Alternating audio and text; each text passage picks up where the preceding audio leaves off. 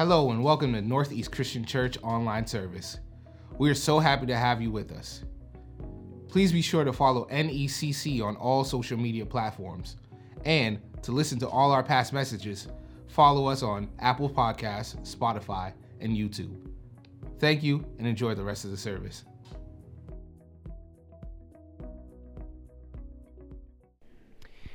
Good morning, everybody. I hope you're doing well this morning and had a great Thanksgiving.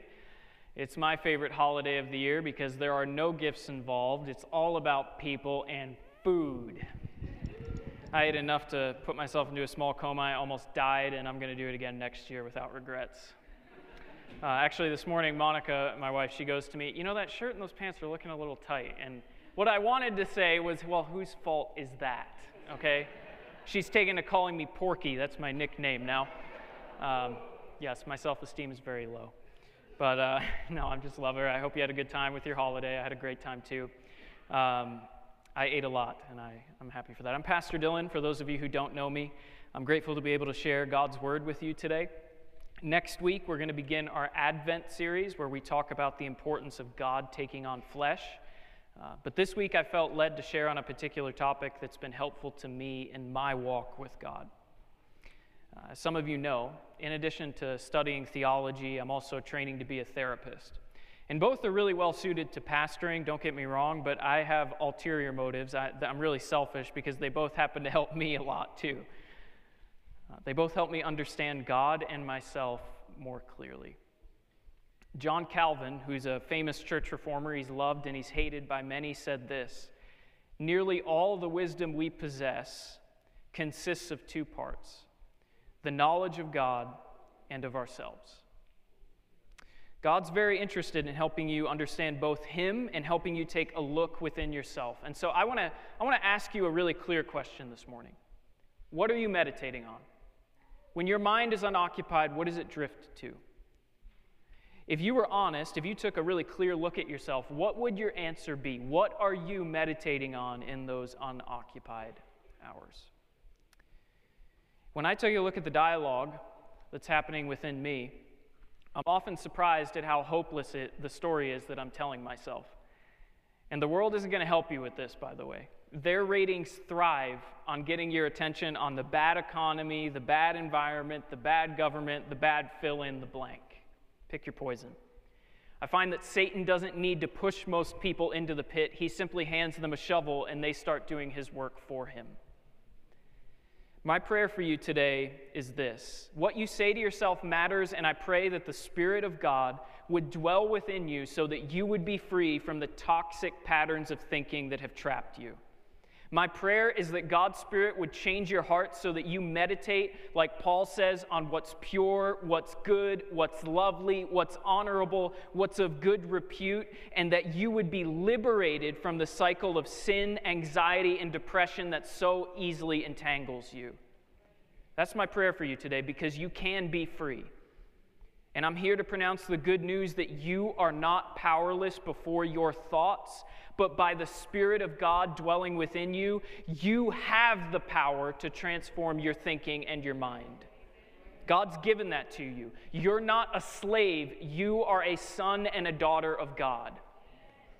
And so I'm going to pray like a child this morning, and I pray that you would join me, that you would pray like children of God, not people who are under the thumb and the foot of sin, but people who have been liberated and get to call God Father, that you would pray with that kind of confidence with me as we begin today. Father, we thank you that we can approach your throne with boldness. God, that we are not enslaved to the things that formerly held us, that you've set us free by the blood of Jesus. And I pray that today, God, that you would lift burdens off people, that you would liberate people, that you would remove the things that have held them back, that you would uh, remove hindrances and help them to run the race that is set before them with endurance, with strength, with consistency, and with passion, God. I pray that you would liberate people today by the power of your cross and by the power of your spirit. It's in Jesus' name that we pray. My hope for you, as I prayed for each one of you this week, is from 1 Peter, where uh, Peter says that God will both renew, strengthen, confirm, and establish you. That's my prayer, that God would do those things for you today as you listen to these words. Because the story that you're telling yourself matters. How you're interpreting your life and the actions of other people, that matters. And the scriptures so, show us a great example of how we can choose to reframe our lives and find hope again. They show us how God gives us the power to rewrite the third act of our lives so that it's a story of hope. Your life doesn't have to be a tragedy, it can be a comedy. And in ancient Greece, by the way, you knew the difference between a comedy and a tragedy, not by if people were laughing or not. That's not what a comedy is. Oftentimes, joy doesn't come with laughter. You could tell the difference if people were clapping at the end. Because joy may come with tears, but joy can look beyond the pain and see beauty. And my prayer is that this scripture today will empower you by putting the pen back in your hand and let God help interpret your life because you'll be applauding at the end, even if you're applauding through tears. That's what God can do in your life. So let's read Psalm 42 together. It's the psalm we're going to be in today and see how does the psalmist deal with their internal dialogue? How do they deal with their internal meditations, their ruminating thoughts? How do they combat those things? And you can find a little bit about that in Psalm chapter 42. You can turn there or you can listen to me, whichever you choose. Psalm chapter 42. Here we go. As the deer pants for flowing streams, so my soul pants for you, O God. My soul thirsts for God, for the living God. When will I come and appear before God? My tears have been my food day and night, while they say to me all the day long, Where is your God? These things I remember as I pour out my soul, how I would go with the throng and lead them in procession to the house of God, with glad shouts and songs of praise, a multitude keeping festival. Why are you cast down, O my soul? And why are you in turmoil within me? Hope in God, for I shall again praise him my salvation and my God. My soul is cast down within me. Therefore, I remember you. From the land of the Jordan and, the Hermon, and from Hermon, from Mount Mizar, deep calls to deep at the roar of your waterfalls. All your breakers and your waves have gone over me. By day, the Lord commands his steadfast love, and at night, his song is within me. A prayer to the God of my life. I say to my God, my rock, why have you forgotten me? Why do I go mourning because of the oppression of the enemy? As with a deadly wound in my bones, my adversaries taunt me, while they say to me all the day long, Where is your God? Why are you cast down, O my soul? And why are you in turmoil within me? Hope in God, for I shall again praise him, my salvation and my God. Father, thank you for your word. I pray that your Spirit would do what only your Spirit can and apply the word to our hearts so that we would live just as Christ lives. And I ask this in Christ's name. Amen. The Bible is not a science textbook. It's not this magical book that you take to take away all your problems. It's not some self help manual. But what I have found is that the Bible is well attuned to reality in the way most people underestimate. It portrays the mystery of human nature and the universe in a way that the world takes some time to catch up to.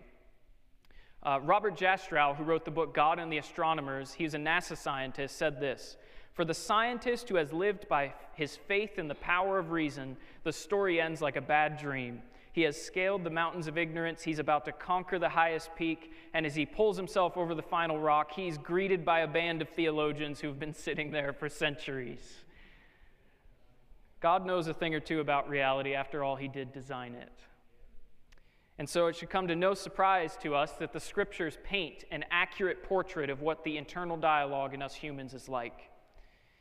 We all have the tendency to amplify our problems. We have the, a problem with our inner voice to the point where it becomes so large and looming that it tends to obscure the face of God.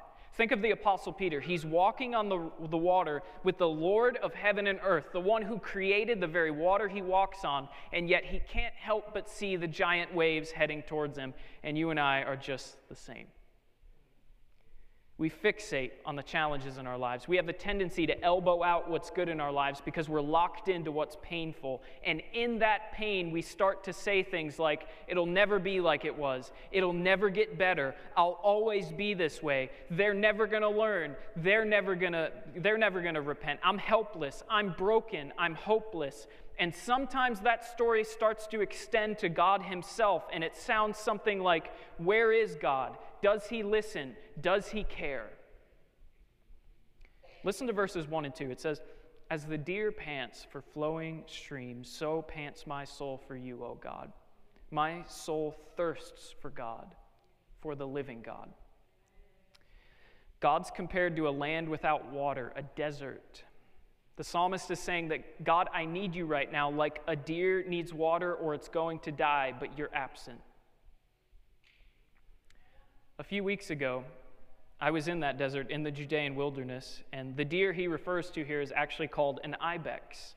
Uh, they're more like mountain goats that leap around the desert cliffs, but most people in the English speaking world have no idea what an ibex is, so translators kind of pick something that's close in our language. Deer also sounds a whole lot better than as the mountain goat pants for streams of water. I don't think anybody wants to be compared to a mountain goat. Um, Song of Solomon, he's singing to his wife and says, You're like a mountain goat. I don't know. I think Monica would hit me if I said that. But the point is, that desert was really hot, even in October. Okay? You can feel slowly pulling water out of you. When you're in 90 degree heat, in direct sunlight, with like 2% humidity, you, and your water runs out, you start to understand this psalm a little bit better. It's a desert, it's no joke, it's life threatening. Most of this prayer, this hymn, is a desperate person talking to God, but it's an inner dialogue. It's him discussing also with himself his situation and he occasionally talks to God. It's not mostly someone talking to God, it's mostly someone talking to themselves. It alternates between the two. Have you ever done that in prayer? You're talking to God, and one minute you're talking to yourself, and then the next minute you're talking to God, and then you're talking to yourself. Well, now you know it's biblical. We're constantly talking to ourselves. And what I hope that you learn from this psalm is that God wants, you to, wants to help you rewrite the story that you're telling yourself in those moments. You see, the point, the whole point of Psalm 42 is very simple. Don't listen to yourself, talk to yourself. The writer goes on in verses 2 and 3 and says this When shall I come and appear before God? My tears have been my food day and night, while they say to me all the day long, Where is your God? The writer's troubles, they've now extended into his longing for the future. When will God resolve this? That's essentially what he's asking here. Appearing before God is a way of saying, I want God to set things right. It's the image of appearing before a judge in a courtroom to kind of argue your case. That's what he's saying. And he, see, and he says there's somebody there that's mocking him and saying, Where is your God? Essentially, the person is saying, There is no judge. There is no justice. You're a fool for hoping for that. That's a temptation when we're in our present moment of pain. If we're not careful, it begins to infect our hope for a better future.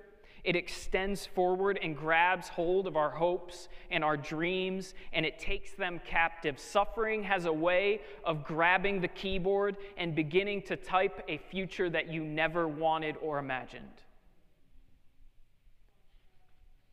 Sometimes God's silence is by design. There's this obscure story in the Old Testament in Second Chronicles chapter 32 where God leaves King Hezekiah to himself to show Hezekiah what's inside of him, what's in his heart. He leaves Hezekiah all by himself, he backs off. And by the way, this isn't to punish him. God calls King Hezekiah the most righteous king in Israel's history, even more righteous than David, and yet God backs away. Now, why would he do something like that? Because sometimes God's silence or absence isn't about punishing you, it's about showing you something that's within yourself. He wanted to show Hezekiah that he was going to boast in front of the Babylonians. And in those painful moments, You and I need to pay special attention to what we're saying to ourselves and what comes out of us and how we're interpreting our situation and circumstance. When those around you begin to doubt God because of his silence, I hope that you're the kind of person who draws near to God even with your questions. Because you see, both of the people in these two verses have a question. They're both asking a question to God. Faith doesn't remove the mystery in life. But one of these questions is trying to bring God near so we can talk to Him, and the other question is trying to keep God at arm's length so that we don't have to face Him. I hope that you're the kind of person who begins to ask, God said it right. Perhaps our struggles are given as a gift by God, not to remove all of life's questions, but to help us ask the right ones. As Psalm 119, verse 76 says, Before I was afflicted, I forgot you, but now that I've been afflicted, I remember your law. Even the Apostle Paul, the great apostle who planted churches all over Europe, who wrote half of the New Testament, says in 2 Corinthians chapter 4, I am perplexed, but not driven to despair. That's the kind of faith that the Bible aims to present you with. And it's a reasonable faith in God because you know He's the only one who can help you. Some people interpret suffering by saying, Where is God? But I pray that you would be the kind of person who interprets your hardships differently. I pray that you would write a different story and change your narrative. It's okay to ask God questions. Listen to Psalm 13, chapter 1 or verse 1. How long, O Lord, will you forget me forever? How long will you hide your face from me? But guess what? Those kinds of questions encourage you to draw near to God so that He can draw near to you. That's what James chapter 4 says. But don't allow your inner cynic to ask questions that have no answer. Don't listen to yourself, talk to yourself. There's a type of question that wants to be answered, and there's a type of question that is used simply as a shield so that those who are bitter never have to face themselves. When you ask questions in your inner dialogue, which are you asking? What are you meditating on? What's your mind fixated on? Does your inner voice say, Where is God? Or does your inner voice say, God, will you set this right? Don't listen to yourself, talk to yourself. I've found the best way to realign my inner dialogue is to, to consider what God has done in my life and look back on how He's been good to me. Verse 4, he does this. Listen to him. These things I remember as I pour out my soul. How I would go with the throng and lead them in procession to the house of God with glad shouts and songs of praise, a multitude keeping festival he calls to mind how he used to lead other people in worship. He reflects on the past in order to help him interpret the present. Okay? Reflection and prayers are powerful tools to change your thinking. They both help you call to mind things in the past that are contrary to your present distress. I encourage you, reflect on the faithfulness of God by praying. Don't give up. Keep praying. Thank God even start to praise God, like Pastor Paul taught us last week. Call to mind the faithfulness of God and speak to God in prayer about your past. Don't give up on that, but continue to pray, continue to reflect. Be like the woman who won't give the unrighteous judge a rest, who keeps saying, Give me justice, give me justice. There was a time when you were good, God, be good again. That's the kind of faith that God wants to create in you. That's the kind of narrative He wants to create. I was writing a paper this week on the presence of the Holy Spirit in, in psychotherapy. And as I was writing, I came across the work of a psychologist named Dr. Daniel Montgomery. He's a psychologist, a licensed psychologist in New Mexico. And his work examined brain scans of those who had recently been praying in the Spirit or, or praying in tongues. And they measured the brainwave activity shortly after they were praying. And what they found was astounding. They found that a Pentecostal Christian who had been praying in the Spirit had the same brainwave activity as a Zen, uh, a Buddhist monk who had been practicing Zen meditation for 20 years after only praying for 10 minutes. And the psychologists were completely astounded that somebody could achieve such a level in such a short amount of time. But you see, that's what prayer can begin to do for you. It can begin to change you and level you out. It can give peace in your heart when nothing outside of you changes in a snap of a finger, just like that. So when you feel yourself starting to despair, starting to reflect back with or reflect forward with rumination, I encourage you instead to begin to pray and ask God to show you how He's been faithful to you and other people in the past so that you can be accurate in this current moment. The past, how He's been there, is an important way to call God to mind. I pray that you would continue to call to mind God's goodness to you. And the Spirit, if you do that, will begin to transform your thinking as you reflect, pray, and consider what God has, has done because He will give you peace in the middle of chaos. Psalm 143, verse 5, has become one of my favorite passages. It says this I remember the days of old. I meditate on all that you've done, and I ponder the work of your hands. You have the power to change your inner fixation from your problem to the works of God. God has given you that power, so don't let Satan take one of your greatest tools out of your hands. The psalmist remembers he has the power to worship, sing. He even talks about eating with the people of God in festival. I don't care how bad your past has been, you can find some way to thank God and bless God because he sustained you. You're alive, you're here in the present moment. God has not forsaken you even if it's as simple as being alive. You can choose to ask, Where is God? Where was God? Or you can say, God, will you set it right like you did before? You can choose to blame God with your ruminations, or you can call God to your side to help you by recounting how He's helped other people in the past. That is within your power to do. That divine perspective shift is within your grasp. You have the ability to simply define yourself as a victim or as somebody who has survived and who the Bible calls more than a conqueror now. That is within your ability to do. And that, by the way, is the foundation of cognitive, behavioral, and narrative therapies.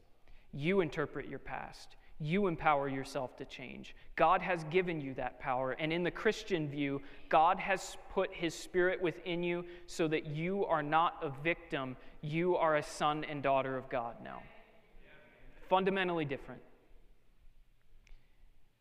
And so the psalmist sees the hand of God even in his past. And though his present and his future would tell him otherwise, he doesn't let it affect him. Don't let your current moment in life define the whole thing. Instead, I pray that you would call to mind how God has been faithful to you, even when everything else seems lost. Don't listen to yourself, talk to yourself. The enemy and your own flesh are committed to telling you lies. They are committed to robbing the hope from your life. And ground zero for them, the primary battleground, is your mind. No human being is immune from this battle, by the way. When I was a bit younger, I was in Bible college, I was training to be a minister. I, was, I went to college with all this zeal and this hope and this fervor. And, you know, I was, a, I was a bit older than other people. I'd gone to college a bit before that. And uh, though I was a bit older, I knew that God called me, and I went off with all the zeal you see in young people. But it wasn't long before discouragement started to settle in. It didn't take long for that to happen, and I quickly realized I had no idea how to manage my own life, manage my own money, manage my own time. I was woefully unprepared for life, let alone ministry. And it's in those moments of disappointment and high expectations that Satan will begin to spin his most subtle lies. Because he never lies to you outright, he will always sprinkle a bit of truth in with it. Here are the ones that Satan started to lob at me like flaming arrows. What makes you think you're called to ministry if you can't even handle your own life? All your peers come from great Christian backgrounds. You're just some kid playing at being minister. You're not qualified. That's the message I got over and over. You're unqualified. You're too foolish to even be a Christian, let alone a minister. Why would God ever use you? Wouldn't you just bring more shame than honor to his name? And these things began to eat me alive. I began to just think about other careers, plan for other careers. At the end of that semester, I just planned to leave. I was, I was done. And as a last ditch effort, I started to pray earnestly. And how I wish I would have started there. Might I recommend you start with prayer instead of resorting to it? By the way, in January, we'll be having our Pray First month. If you need to start your day in prayer, if you need to start your decisions with prayer, then you need to start your year with prayer. I'll be here on certain Saturdays. I encourage you to be here in the morning. We'll send out more info as the time comes closer, but you if you want to beat the lies in your mind, then you have to replace them with truth. If you're tired of where you are, then begin your year with us and pray first. I encourage you to be there. I lost my spot. There we are. Okay. So, if you want God to combat those lies, you got to replace them with the truth. One day I was too I was so overwhelmed with sorrow that I couldn't even go to class. I mean, I was just like, God's done with me. I'm not fit to be a minister. I mean, I was just distraught. I couldn't go to class. It was Pastor Paul's class, by the way. I think I've told this story before. I had to skip your class, Pastor Paul. Um, but I, there was a prayer chapel on campus, and so I went there. It was, it was empty. And I just began to call out to God, and I prayed all of Psalm 121. I lift my eyes up to the hills. Where does my help come from? My help comes from the Lord, the maker of heaven and earth. He will not slumber or sleep. Your keeper, shadow, never turns. And that's kind of what James quotes in the New Testament. He's referring to that psalm. I prayed the whole psalm with tears. And when I was done, the, uh, it was time for campus wide chapel. When every student came together every day, there was about three or four hundred of us at the time. And we had a guest speaker that name, that day, whose name was uh, Christopher Cleveland. He's now a pastor in Minnesota. And uh, I can remember he was on stage and we were, it was just getting to the end of worship, and he comes up, and he just looks at me. I'm in about the fourth row. And he looks at the president at the time. He goes, I hope this is okay. And just walks off stage, walks up to me, puts a hand on my head, and says, The enemy's been speaking lies into your mind. And he quotes the whole of Psalm 121 that I was just praying. He'd never met me, he didn't know me, he didn't know me from any other person in the crowd. You see, I think what God showed me that day is that God's word destroys the lie. God wanted me to know He's my keeper, He's not my executioner. He wasn't out to kill my calling, He wanted to make me a man worthy of my calling. I, ha- the, I was never qualified, but God was determined to qualify me. My mind was under siege, but God's truth and God's word and God's spirit broke that siege. You see, that's what it looks like to challenge your own thoughts, and you need help with that, by the way. If no one else is helping you, then listen to me. God is not looking to harm you, He's looking to help you. He knows everything about you, He knows you're not qualified to be where you are, He knows you're not as polished as you might present, but He doesn't care because His blood has covered that, and if you're willing to be honest, He's willing to be powerful, and He can transform the deepest pit into the highest mountain, He can change your narrative and your story in a way that you feel powerless to do. And it doesn't start with your circumstance changing, it starts with your internal dialogue changing. He's committed to making you into the person He wants you to be. He's not angry with you because you're not there yet. So don't let the enemy discourage you to the point of giving up. Challenge your thoughts with God's word, and you will change the narrative. The psalmist talks himself out of the abyss, like David encouraging himself to remind himself God has been faithful in the past, God will be faithful to me again. Don't listen to yourself, talk to yourself. And we see the author do this in verses 5 and 6. He says this Why are you cast down, O my soul? And why are you in turmoil within me? Hope in God, for I shall again praise him, my salvation and my God. He's basically saying this I didn't just praise God in the past, I know I'm going to praise him again in the future because he's always been there for me. That's essentially what he's saying here. I feel that some of you believe it's too late for you.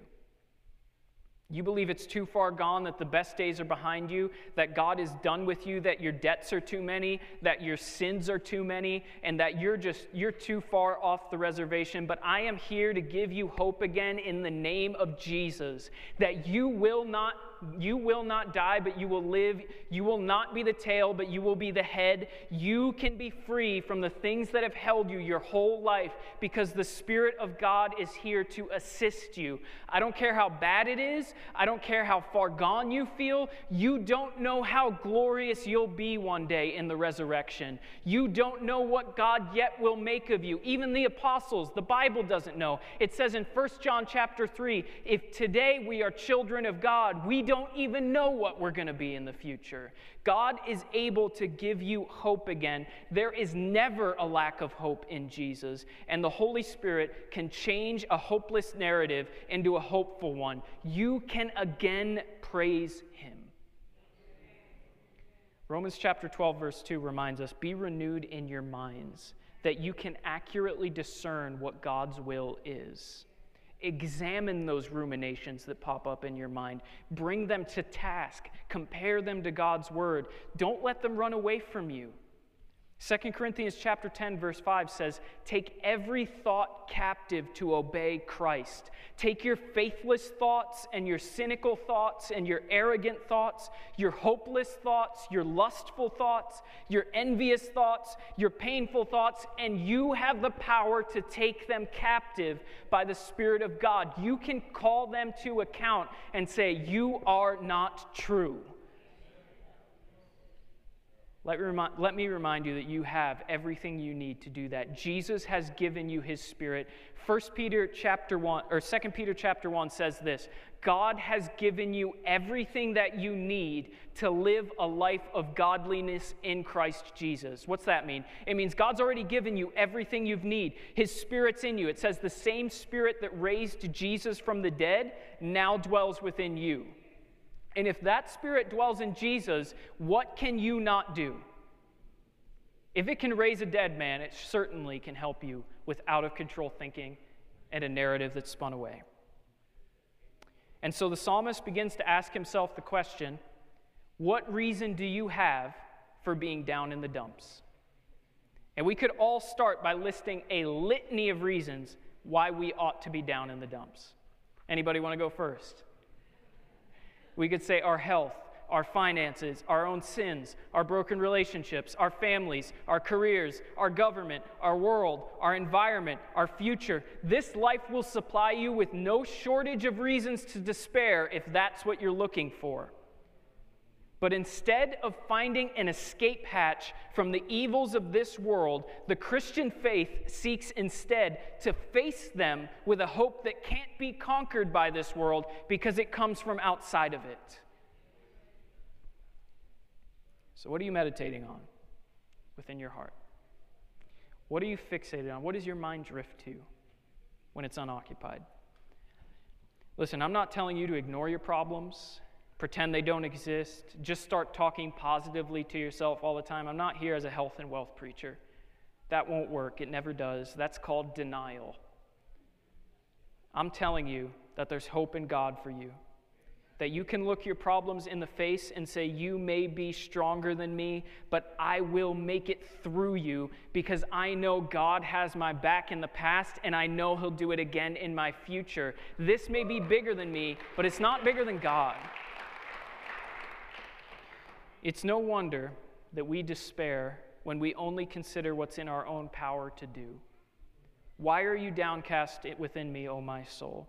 Perhaps the reason that you're downcast is because you've spent entirely too much time forecasting.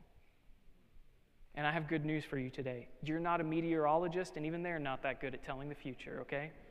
Neither are you. Do you know how many times I counted myself down? How many times I've counted myself out?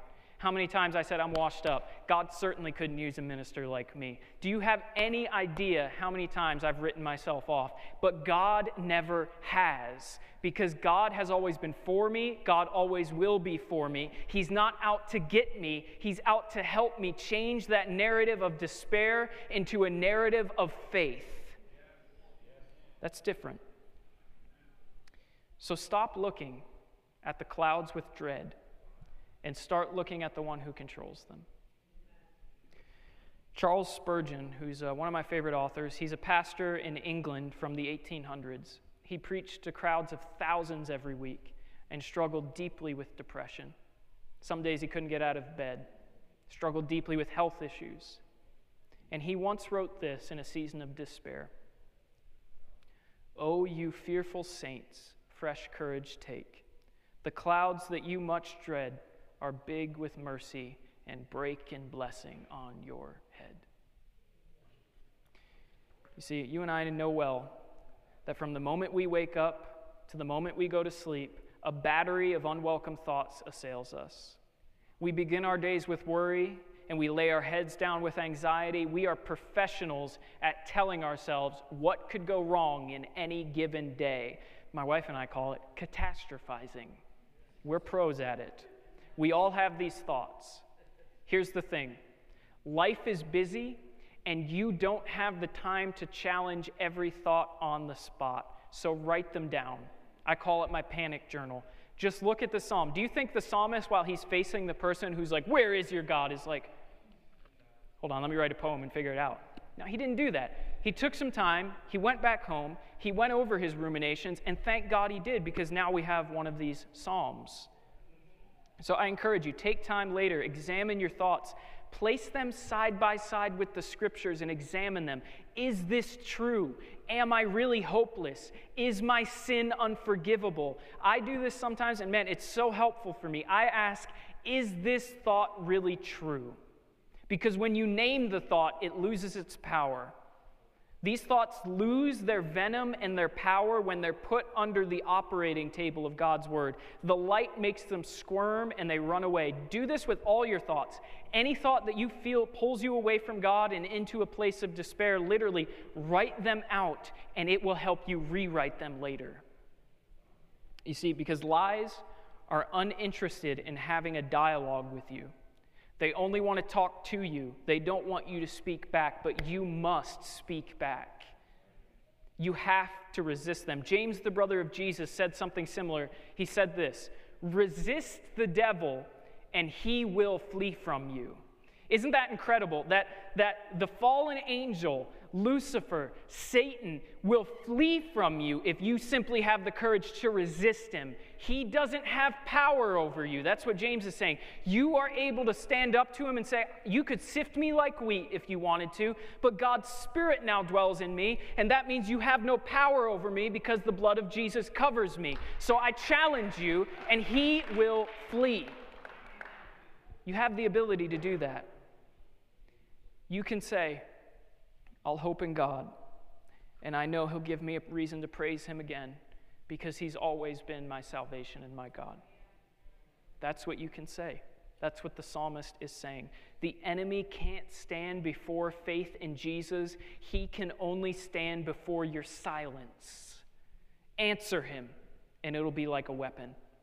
Ephesians 6 compares this book to a sword of God's Spirit. Jesus quotes this book when Satan is tempting him. Isaiah 54 17, we love to quote it. No weapon formed against us will prosper or make progress. But we never quote the second half of that verse, and I wish we would. It says, Because God promises that for those who believe in him, he will condemn every voice that stands against you, he will condemn the voices that condemn you. That is the promise you have. That's why nothing Satan does does or your flesh does can make progress against you because God has promised to condemn it. And so if He condemns it, don't condemn yourself. Don't listen to yourself. Talk to yourself. Verses 8 and 9 and 11 are some of my favorite verses in the psalm. They say this By the day the Lord commands his steadfast love, and at night his song is with me, a prayer to the God of my life. I say to God, my rock, why have you forgotten me? Why do I go about mourning because of the oppression of the enemy? Why are you cast down, O my soul? Why are you in turmoil within me? Hope in God, for I shall again praise him, my salvation and my God.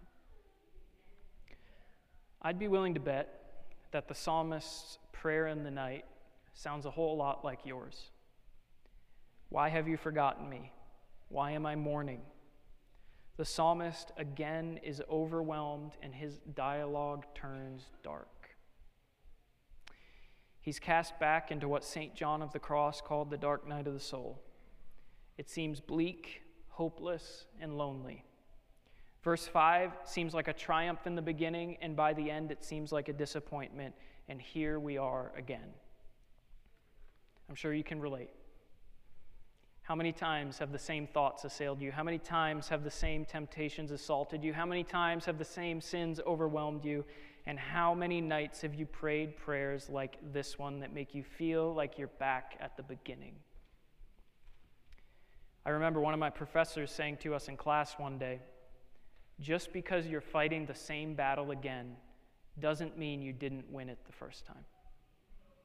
Wars are won by many battles, and so it is with our minds. We overcome not because we are powerful, but because we refuse to stay down. Joe, you're a boxer. Who's the guy who wins? The guy who gets up one more time. Proverbs 24 17 says what? The righteous person falls seven times, but they rise once more. I'll call the worship team back at this time. And as they come, I want you to pay attention to this. A theme in this psalm is the contrast between night and day. You see it in verses 3 and 8. The contrast of night and day, of, of death and resurrection, of suffering and hope are all throughout the scriptures. But listen to me night and day, suffering and death, or suffering and resurrection, those things are not opposites, they go hand in hand. You can't experience resurrection if you don't go through death. They're both part of this life. They ebb and flow. And God brings us through both of them to shape us into the kind of people He wants us to be. Listen, if you ever run into the health and wealth preacher that's like, God wants you to have a Mercedes, wants you to have a, a $3 million 1OK by the, or 401k by the time you're uh, 25, if, if that's the kind of preacher you're coming to, run because Jesus didn't circumvent death, he went through it. The psalmist doesn't avoid his suffering, he leans into it. And that's where he finds God, not in spite of it. You see, in Hebrews chapter 2, it's one of my favorite verses in the Bible. It says in verses 10 and 11 God perfected his own son through suffering, and so he will perfect you through suffering. And that is why Jesus is not ashamed to call you his brother and sister. That's Hebrews chapter 2. We pass through the cross to be resurrected. We pass through the night to see a new day. But Psalm 30 says joy comes in the morning. Don't let your inner voice trap you in an eternal night. This too will pass and you will come out the other side of this. Why? Is it because you're powerful? No. Is it because you have great faith? No. It is because God is your salvation and your God, and He will give you a reason to praise Him once more. As Romans chapter 8 says, if God is for you, who can be against you? Even if you pass through death, new life waits on the other side. Resurrection and hope are waiting for you. At one point in verse 5, he says this. It's the end of verse 5. My soul is cast down within me. Therefore, I remember you. This is one of the few times, actually, in the whole psalm that he actually addresses God. That's the turning point. When you call God to mind, you can begin to answer back the thoughts that plague you. What can't God do in your life? I mean, I know it seems dark right now. I know the waves seem big. I know the relationships seem broken. I know the career might seem hopeless. The finances seem too little. But you have God on your side. The same God who turns night into day. The same God who says to the waves, cease. The same God who reconciles broken things all the time. And the same Lord who multiplied a few crumbs and fed 5,000. That is the God that you serve. So, what can't God do for you? Do you have the faith to challenge your despair and say, No, I refuse to believe that God will leave me here? You see, in the Old Testament, Israel's greatest sin was not the things you and I think it would be in church today. It wasn't some sexual thing, it wasn't some money thing. Israel's greatest sin was that they said to Moses, You brought us out here to die, and they didn't take God's power into consideration. Their great sin was despair. It was failing to see that God is able to do exceedingly and abundantly beyond what you and I ask or think. It's the kind of internal narrative that says, God's forsaken me, He's left me alone. That they clung to that instead of seeing what God was willing to do for them. And so, what are you meditating on in your heart? Have faith in God. Is your soul cast down? Remember Him, pray to Him, ask Him, seek Him, hope in Him. And if you do that, I promise He will give you a reason to praise Him again. Pray from your depths. Ask God to come to your aid. Ask Him to come to you. And He cannot help but be pleased by faith. Faith is what pleases him. To look at God and say, How could he fail me? I believe in him. I trust him. I'll give myself to him. I refuse to believe that I've come here to die. God's delivered me to live. Don't listen to yourself. Talk to yourself. Is your soul cast down? Verse 5 My soul is cast down within me. Therefore, I remember you. How do you change your inner story, the inner narratives, the ruminations, the pain inside your soul? You remember God and you begin to say to yourself, Sienna, I will not be overcome by this. Josh, I will not be overcome by this. Claudia, I will not o- be overcome by this, but I will hope in God to deliver me because He's done it before and He can do it again. If God has never done it before for you, good. This is a great time to start hoping in Him because Jesus says to the Apostle Thomas, Blessed are those who have never seen and yet believe. And if God has done it before in your life, then it's a great time to hope in Him. Because if you do, He will be pleased. Don't sit down in apathy and despair and hopelessness, but begin to say to yourself, I will not die here. I will have a reason to praise God again. And the same Spirit that raised Jesus will raise you up and help you take thoughts captive to Christ. You can resist the enemy and he will flee from you. It's time to be like David at Ziklag and encourage yourself in the Lord to say, I will have faith in God. I'm not going to wait God wait for God to show up. I'm going to say, God, where are you? How long? I don't know, but I know that you will deliver me. When will that be, God? If that's the kind of question you need to ask, then ask it, but run to God with your questions and not away from him. You have the power. Nobody else to change what goes on within you because God's given you the power. And so I want you to do that today. I want you to call out to God for yourself. I can't do it. Now, I'm going to invite uh, pastors, elders, deacons, uh, Bible college professor, anybody who, who wants to come up. You can come up now. And I want you to line these altars. Maybe you're just like me. Does anybody here feel weak in faith? You're like, man, I, I wish I had what you had, man. Like, listen, remember I told you earlier, I almost quit. I almost am not standing here today because I let the enemy's lies drive me to the point where I didn't even have a plan to combat them. I just had a plan to quit. And it wasn't until somebody else prayed with me that I realized that the enemy had been lying to me. You might need help. God will not forsake you. God's here to help you. And so I encourage you, if you're a pastor, elder, deacon, get up here. Every, everybody else can stand. And as we worship, as you feel led, you might want to come pray with somebody. You're like, man, I don't know how I'm going to make it. I pray that God would deliver you. And I pray that He would help you stop listening to yourself and start speaking faith to yourself. Let's pray and let's worship.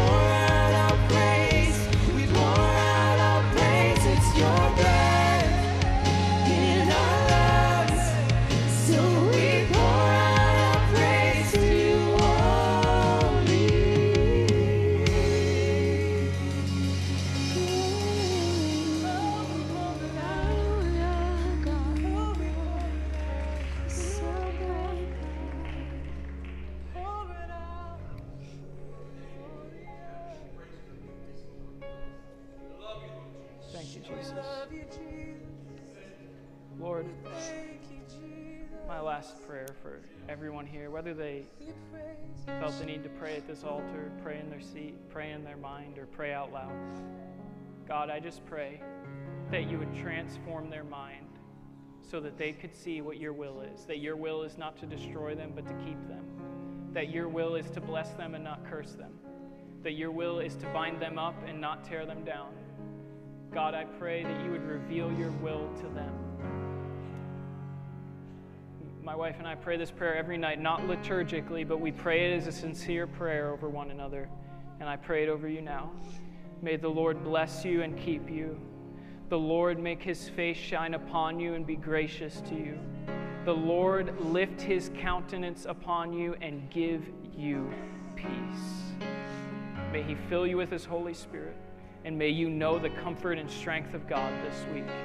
And I pray it in Jesus' name over you. Be blessed, continue to worship, continue to pray as long as you would like. Amen.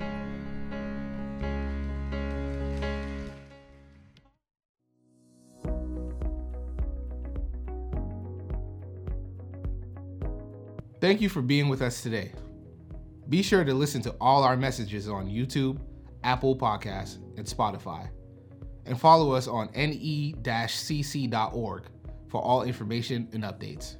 Thank you. God bless. Have a great day.